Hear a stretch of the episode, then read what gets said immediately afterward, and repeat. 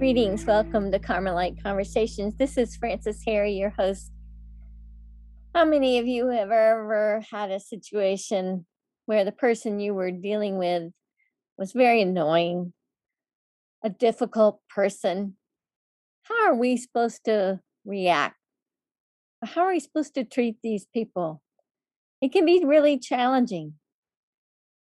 Teresa Trygstad, a member of the Secular Order of Discalced Carmelites in Dayton, Ohio, gave a talk called Dealing with Annoyances and Difficult People.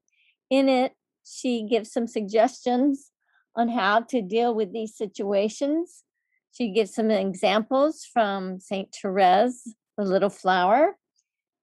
She also talks about some of the virtues, especially meekness, and how it comes to play when we deal with difficult people. I think this is very helpful in helping us to grow in our own spiritual lives by the way we love our neighbor. I hope that you will find it helpful as well. So here is Teresa Trygstad, Dealing with Annoyances and Difficult People. All right, good afternoon. When Colleen sent this form out, asking for people to give talks, this just jumped out at me, this particular one, because it's a discussion on dealing with annoyances, and I am particularly blessed with annoyances, or at least in my perception. In any event, let's go ahead and open with Glory Be. In the name of the Father, and the Son, and the Holy Spirit, amen. Glory be to the Father, and to the Son, and to the Holy Spirit, as it was in the beginning, is now, and ever shall be, world without end. Amen. Today, in talking about annoyances, I would like to examine the saints, particularly the Carmelite saints, who have said a lot to help us deal with them, and particularly St. Therese. There's not a person in this room that doesn't deal with annoyances on a daily basis. And being Carmelites, we understand that living a perfect life does not mean that things should always go perfectly for us according to our wills, but rather that the goal is that God's will be perfectly present in all situations. There's always crosses for us to carry, and we have choices. We can either be Simon of Cyrene, helping to carry crosses, or we can be like people who add to other people's crosses, or sometimes we want to choose to run away from the cross. And so one has to ask themselves, how are you going to deal with crosses when they're presented to you? Let's imagine a scenario, okay? You've just finished your afternoon chores, and it's early evening, and your house is quiet, and you take up your Liturgy of the Hours, and you open to today's evening prayer, and you sing your hymn, and you reverently start to work your way through the first psalm. Then all of a sudden, your child just bursts in the room and just energetically has to tell you everything going on in their life. Or maybe the phone rings, and it's some relative who's just going to talk your ear off, and it ruins your quiet, prayerful moment. I says, I'm sure for all of us, we have circumstances like this that hit us all the time. He says, were you disturbed that your prayer time was disturbed? And how did you handle it? Well, St. Therese has a lot to say about being annoyed. And I also found some other writings from other Carmelites, because as I was thinking about this topic, it seems like every day something popped out of scripture, or popped out of readings, or popped out of some prayers, or something I was watching on EWTN, and I thought, oh my gosh, annoyances are so part of our life that the scripture and tradition drip with information to help us dealing with annoyances. Some of the other Carmelites I added to this were Father Gabriel of St. Mary Magdalene, as well as Elizabeth of the Trinity, St. Teresa of Avila, and then a few other venerables that I thought their writings were quite significant. Looking at the life of Therese first, especially her years in the convent, they were quite difficult. If you think about it, You had Therese, who came from sort of a upper crust middle family, and lots of the women in the convent were kind of very lower class, sort of more rough women, if you will, not well educated, maybe more what you might call peasant stock. Therese had difficulty with some of their roughness and crudeness, and you know, this comes across in several of her writings, and one of them I'm going to read a few quotes of hers. She says, "Formerly, one of the nuns managed to irritate me whatever she did or said. The devil was mixed up in it, for it was he who made me see so many disagreeable traits in her." I says, this is a case of having to deal with annoyances of someone you have to live with on a regular basis. You know, like maybe your spouse or a close relative. And it can be very hard sometimes. This could even be someone you have to work with, or maybe a committee that you have to be on. How did Therese deal with this? She wrote, "As I did not want to give way to my natural dislike for her, I told myself that charity should not only be a matter of feeling, but should show itself in deeds. So I set myself to do for this sister just what I should have done for someone I loved most dearly." She says, "I did not remain content with praying a lot for this nun who caused me so much disturbance. I tried to do as many things for her as I could, and whenever I was tempted to speak unpleasantly to her, I made myself give her a pleasant smile and tried to change the subject." And again she says, "When I was violently tempted by the devil, and if I could slip away without her seeing my inner struggle, I would flee like a soldier deserting the battlefield. After all this, she asked me one day with a beaming face, she said, 'Sister Therese, will you please tell me what attracts you so much to me? You give me such a charming smile whenever we meet.' It was Jesus hidden in the depth of her soul who attracted me, Jesus who makes the bitterest things sweet." Therese kept it in her heart that Jesus abided in the soul of this other person as well as herself. How about when you're accused of a fault, either justly or unjustly? Surely this aggravates our pride.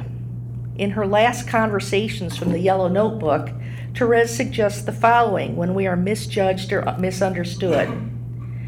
She says, "When we're misunderstood and judged unfavorably, what good does it do to explain ourselves? Let the matter drop and say nothing. We don't see in the gospel where Mary explained herself when her sister accused her of remaining at Jesus' feet doing nothing. No, she remained silent. Oh, blessed silence that gives so much peace to souls." Or how about when Therese, her many illnesses that she struggled through, she used these pains and sufferings not as a reason to complain or whine, but rather her small part to offer reparations for sinners as often as she could. So the question arises, is being annoyed a sin? And it depends what you do with it. Let's rather call annoyance a temptation to sin. At the very root of annoyance and what can go wrong with it is pride and anger. Virtues help us with annoyances, and the ones that come to my mind most acutely are humility, patience, and meekness. Meekness in particular is a useful virtue because of the great temptation with annoyances is to become angry and giving in to our passions. According to Father Gabriel of St. Mary Magdalene in Divine Intimacy, he says, "Meekness makes man a master of himself by controlling anger. The great value of this virtue lies in the fact that it assures the soul of inner peace, which is so necessary in order to fulfill serenely all its duties towards God and neighbor. Unrestrained anger clouds the mind, preventing it from recognizing God's will, and thus making the soul swerve from the line of duty to follow instead the impulses of passions." Our interior soul knows very well that everything that happens to us is permitted by God for our sanctification, But when we become clouded by anger, all interior peace vanishes. We can no longer contemplate and lose the ability to hear God's voice within. At moments like these, we should suspend every judgment and every impulsive act, striving instead to reestablish in our hearts the peace to judge things in the light of God. Venerable Dorotheus, who was an Egyptian abbot and a hermit who lived around 540, he had a quote that I loved. It was, "The reason for all disturbance is that no one finds fault with himself." It's the Holy Spirit who resides in us that we have lost touch with. The Holy Spirit is the love of God. The gifts of the Spirit, wisdom, counsel, piety, understanding, fortitude, knowledge, and fear of the Lord, are all ours for the asking. At the beginning of every Carmelite meeting, and we just did this a few minutes ago, we prayed the Veni Sancte Spiritus. One of the lines in there was, "Bend the stubborn heart and will. Melt the frozen, warm the chill, guide our steps that go astray." I think this prayer can be used, probably should be said daily, and we really ought to reflect on each of those little stanzas. The Holy Spirit can strengthen us to deal with annoyances. Before you react, find Him within yourself and then go by His guidance. So following Therese's advice, there are four practical suggestions for dealing with difficult persons. Number one, remember that charity must consist in not in feelings, but in works. Do for others what you would do for the person you love most. Secondly, pray for the person as you are dealing with them. Try to remember that they too are children of God and belong to Him. If you see a need they should have, pray that God will give it to them. Otherwise, thank God for their presence in your life. The irritation you are feeling is God's way of molding you and forming you into His divine will. Don't engage in the argument is her third point, and change the subject. It's better to leave each one in his own opinion than to enter into an argument. You only need to watch the evening news for 5 minutes and realize how far arguing will get you. I mean, years and years of this and nothing has changed. The fourth point, smile a lot. When you are confronted with this person, see the opportunity that God is placing before you and before your soul. Do not become engaged in your uncontrolled passions. And I find this smiling a very interesting tool. I've been trying it. And it's interesting because it's the exact opposite of what you want to do. You want to frown and yell out. And what it does is it prevents you from engaging in the passions. So you just you stop and you arrest the desire to blurt out something mean. So it's a very interesting little tool, and I recommend it. It's helped me a couple of times. Number five, a point that I would like to add, and this sort of was information from Father Foley when he gave a talk a few years ago, is practice holding your tongue, even just for a few moments. Don't blurt out the first thoughts that come to your mind. Wait and see what the Holy Spirit inspires and said instead. St. Elizabeth of the Trinity wrote this about finding faults. All the movements of pride that you find within yourself only become faults when the will takes part in them. Without that, although you may suffer much, you are not offending God. Doubtless, self-love is at the bottom of those faults you commit without thinking, but that, in a way, too, is part of us. What God asks of you is never to entertain deliberately any thought of pride. And yet, if you find yourself doing this, you must not become disturbed, for again, it's your pride which became irritated because you gave in. Our little flower would ask us to remember that Christ is our sanctity. Of our own will, we can do nothing. We usually end up doing harm to ourselves and others. Know that God's love is merciful, and that if we ask for His grace, He will strengthen us eventually to overcome our pride. Here's a writing from Venerable Seraphim of Sarov. He was a saint in the Russian Orthodox Church, and is considered a venerable in the Roman Rite. He's often quoted by St. John Paul II, which is how I found him. And this is what Venerable Seraphim wrote. You cannot be too gentle, too kind. Shun even to appear harsh in your treatment of each other. Joy, radiant joy, streams from the face of him who gives, and kindles joy in the heart of him who receives. All condemnation is from the devil. Never condemn each other. We condemn each other only because we shun knowing ourselves. When we gaze at our own failings, we see such a swamp that nothing in another can equal it. That is why we turn away and make such fault of others. And instead of condemning others, strive to reach inner peace. Keep silent, refrain from judgment. This will raise you above the deadly arrows of slander, insult, and outrage, and will shield your glowing hearts against all evil. So some other quotes from Therese that I picked up from just other little areas was, you're wrong to criticize this or that, to desire that everybody should adapt your view of things. Since we want to be little children do not know what is best. And there is a way of refusing that is so gracious that the refusal gives as much pleasure as the gift.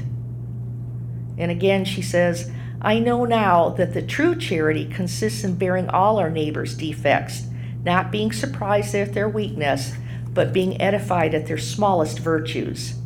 And finally, she said, suffering is of all things that God can give us the best gift. He gives it only to his chosen friends.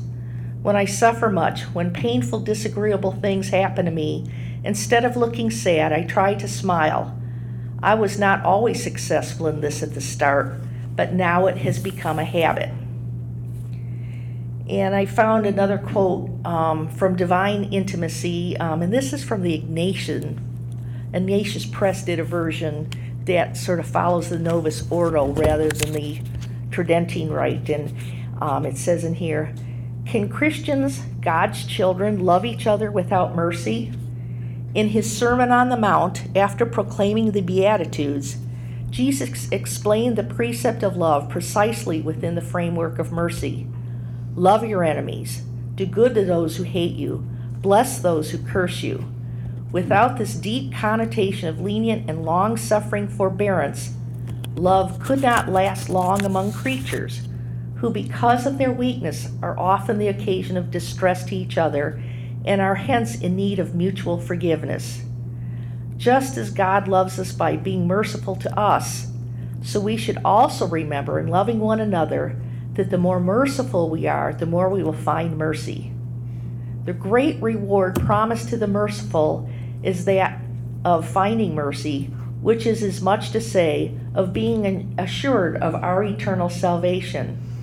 In exchange for a little mercy shown towards our brothers for any offenses or debts, which however serious or small, are always limited in passing, we shall rejoice in and celebrate God's mercy for all eternity. Still, it is not uncommon for people to experience a certain difficulty in practicing mercy towards others.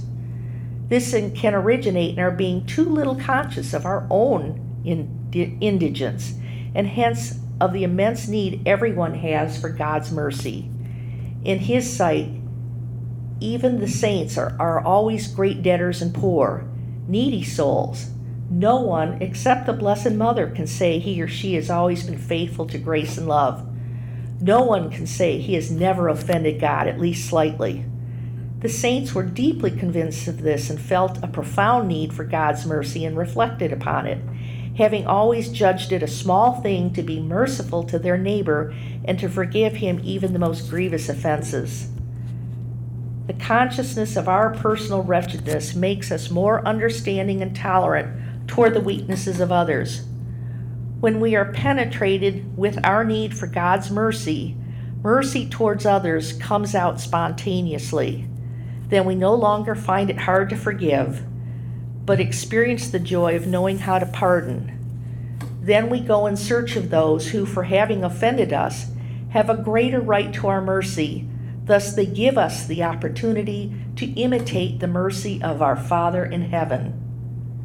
I cannot believe, writes St. Teresa of Avila, that a person who comes so close to mercy itself, where he realizes what he is and the great deal God has pardoned him of, would fail to pardon his offender immediately. Thus all temptations to judge and condemn our neighbor fall away, and we become like Jesus, a dispenser of mercy, of pardon, and of forbearance. So in summary, remember that the root cause of our sufferings is in being annoyed is pride and lack of mercy and lack of humility.